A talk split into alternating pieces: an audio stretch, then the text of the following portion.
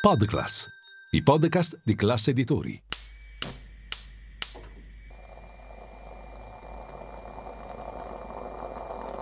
Buongiorno dal gruppo Classe Editori. Io sono Massimo Brugnone. Oggi è lunedì 6 novembre e queste sono notizie a colazione, quelle di cui hai bisogno per iniziare al meglio la tua giornata.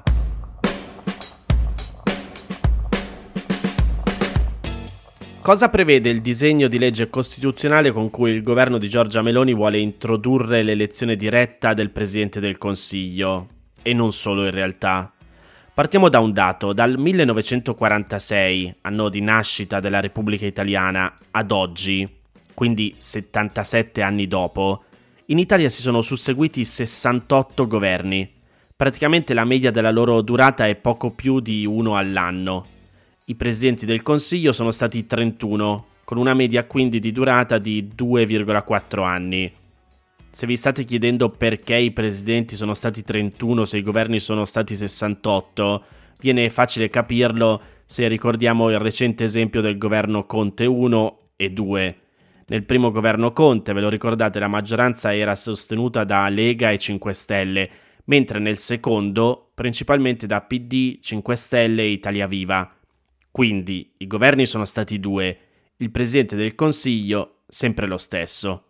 In ogni caso, in totale Giuseppe Conte è durato meno di tre anni. È evidente quindi che in Italia c'è un problema di stabilità di quello che è l'organo che dovrebbe guidare il paese ed è da qui che parte la proposta di riforma costituzionale presentata venerdì in conferenza stampa. Se guardiamo il testo del disegno di legge, è composto da cinque articoli, due dei quali in realtà si occupano di altro. Il primo prevede l'eliminazione della figura dei senatori a vita. Viene tolto al Presidente della Repubblica il potere di nominarli, resterebbero quindi in carica finché in vita quelli attuali e poi lo diventerebbero soltanto i presidenti della Repubblica finito il loro incarico. Il secondo articolo della proposta di riforma costituzionale toglie al Presidente della Repubblica il potere di sciogliere una sola Camera, dovrebbe quindi scioglierle per forza entrambe. Il terzo articolo entra nel vivo dell'elezione del Presidente del Consiglio e va a modificare l'articolo 92 della Costituzione. Quello che ne viene fuori è che il capo del governo è eletto a suffragio universale e diretto dai cittadini e la durata della sua carica è di 5 anni.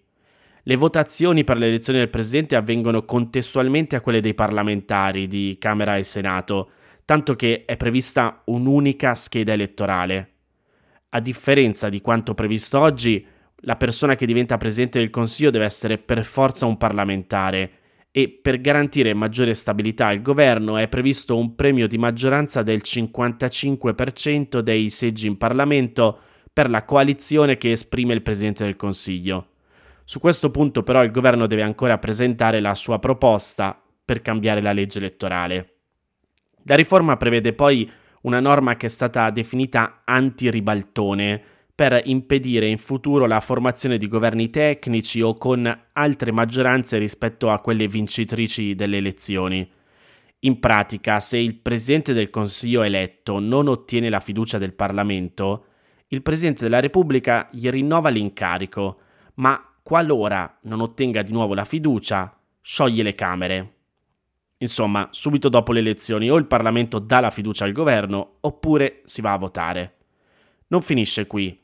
In caso di cessazione della carica di Presidente del Consiglio, che di fatto può avvenire per dimissioni, impedimento o voto di sfiducia delle Camere, il Presidente della Repubblica può affidare l'incarico di formare un nuovo governo o di nuovo al Presidente del Consiglio dimissionario, oppure a un altro parlamentare che però deve essere stato candidato in collegamento al presidente eletto.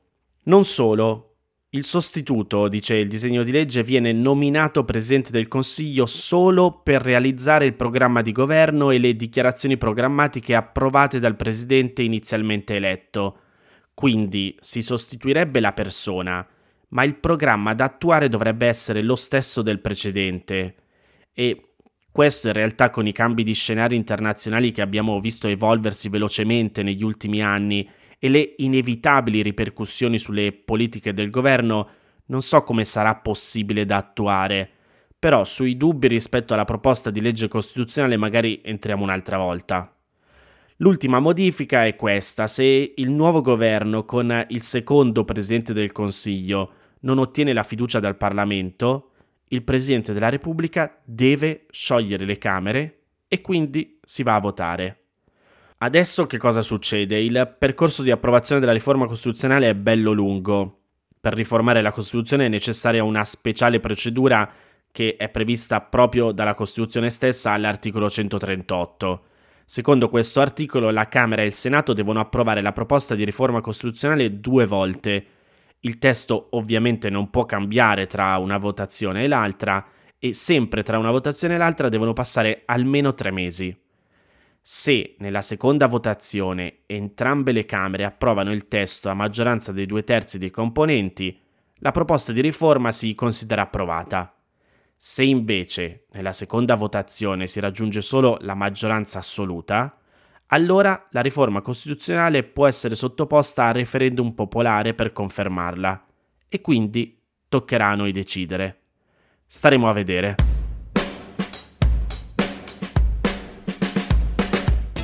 La seconda notizia di oggi me l'ha segnalata Giulia che mi ha scritto su Instagram facendomi notare come la pillola anticoncezionale potrebbe essere gratis ma solo per le donne fino ai 26 anni.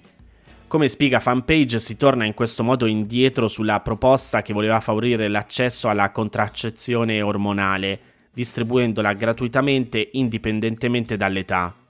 La motivazione sarebbe il costo eccessivo della misura iniziale, che è stato stimato per 140 milioni di euro e che si inserirebbe in una manovra economica che invece vuole ridimensionare la spesa sanitaria. Dopo una lunga discussione, il CDA dell'AIFA, che sta per Agenzia Italiana del Farmaco, ha avanzato una nuova strategia che limita notevolmente il raggio di azione della misura, adottando lo stesso modello previsto in Emilia-Romagna che già dal 2018 prevede l'accesso gratuito alla contraccezione orale per le donne che hanno meno di 26 anni. Per l'ufficialità si dovrà però aspettare il parere della Commissione tecnico-scientifica e una delibera del CDA. Inoltre la pillola anticoncezionale verrà distribuita non in farmacia, ma nei consultori e negli ospedali. Dopo l'aumento dell'IVA sugli assorbenti, ora solo e forse una ridotta percentuale di donne avranno accesso alla pillola gratuitamente, un medicinale a tutti gli effetti che viene spesso utilizzato non solo con fine contraccettivo, ma anche per diminuire disturbi legati al ciclo come la dismonorrea o irregolarità. Un farmaco che va assunto in maniera regolare e che ha un costo non indifferente e continuo nel tempo. Non si capisce poi bene il perché del limite di età alla sua gratuità, anche se fosse utilizzato solo come contraccettivo. Perché considerarlo un lusso superata la soglia dei 26 anni? Nel mese di ottobre la percentuale delle prenotazioni delle strutture ricettive sulle piattaforme online in Italia ha raggiunto il 40%, superando la media dei principali paesi dell'Europa mediterranea. Come spiega il Sole 24 ore, la prima parte della stagione autunnale si distingue per la continua attrattività delle città d'arte, il cui tasso di prenotazione sfiora il 49%. La maggior parte delle recensioni pubblicate sulle piattaforme online nel mese di ottobre sono opera di turisti internazionali e in particolare appunto sono le città d'arte le destinazioni più recensite, parliamo del 72% del totale, seguite poi dalle località balneari e lacquali. Il livello di soddisfazione risulta elevato in tutti i casi, spiccano le località montane, seguite da quelle lacquali, come dicevamo prima, e quelle termali. Secondo i dati, il mercato aereo italiano registra ottimi risultati chiudendo il mese di ottobre con una crescita delle prenotazioni. Si parla di un più 21% rispetto allo stesso mese dell'anno precedente, trainato soprattutto dal comparto internazionale, proveniente principalmente dagli Stati Uniti, Germania e Francia. Anche la componente di movimento interno al nostro paese registra un recupero, seppure meno evidente, più 12% rispetto a quello del 21% di cui parlavamo prima per chi arriva dall'estero. Comunque, quasi tutti gli aeroporti italiani hanno registrato flussi superiori al precedente anno. Su tutti spicca Torino con più 27%. E poi vengono Bari e Roma. Su Google le ricerche dal mondo nell'ultimo mese sono aumentate del 23% per i viaggi in Italia, classificando il nostro paese come terza destinazione più ricercata in termini di strutture ricettive davanti a competitor come la Francia e il Regno Unito, dietro però alla Spagna e gli Stati Uniti.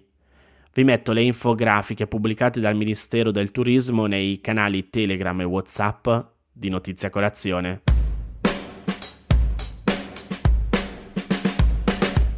Queste erano le notizie a colazione di oggi. Se volete suggerirmi alcune notizie o mandarmi i vostri commenti su quelle trattate, potete scrivermi all'indirizzo notiziacolazione.it. Se volete rimanere aggiornati ci sono il canale Telegram e Whatsapp di Notizia Colazione, li trovate nel sommario della puntata insieme al link per gli altri podcast del gruppo Classe Editori. Io vi aspetto domani per iniziare insieme una nuova giornata. Un saluto da Massimo Brugnone.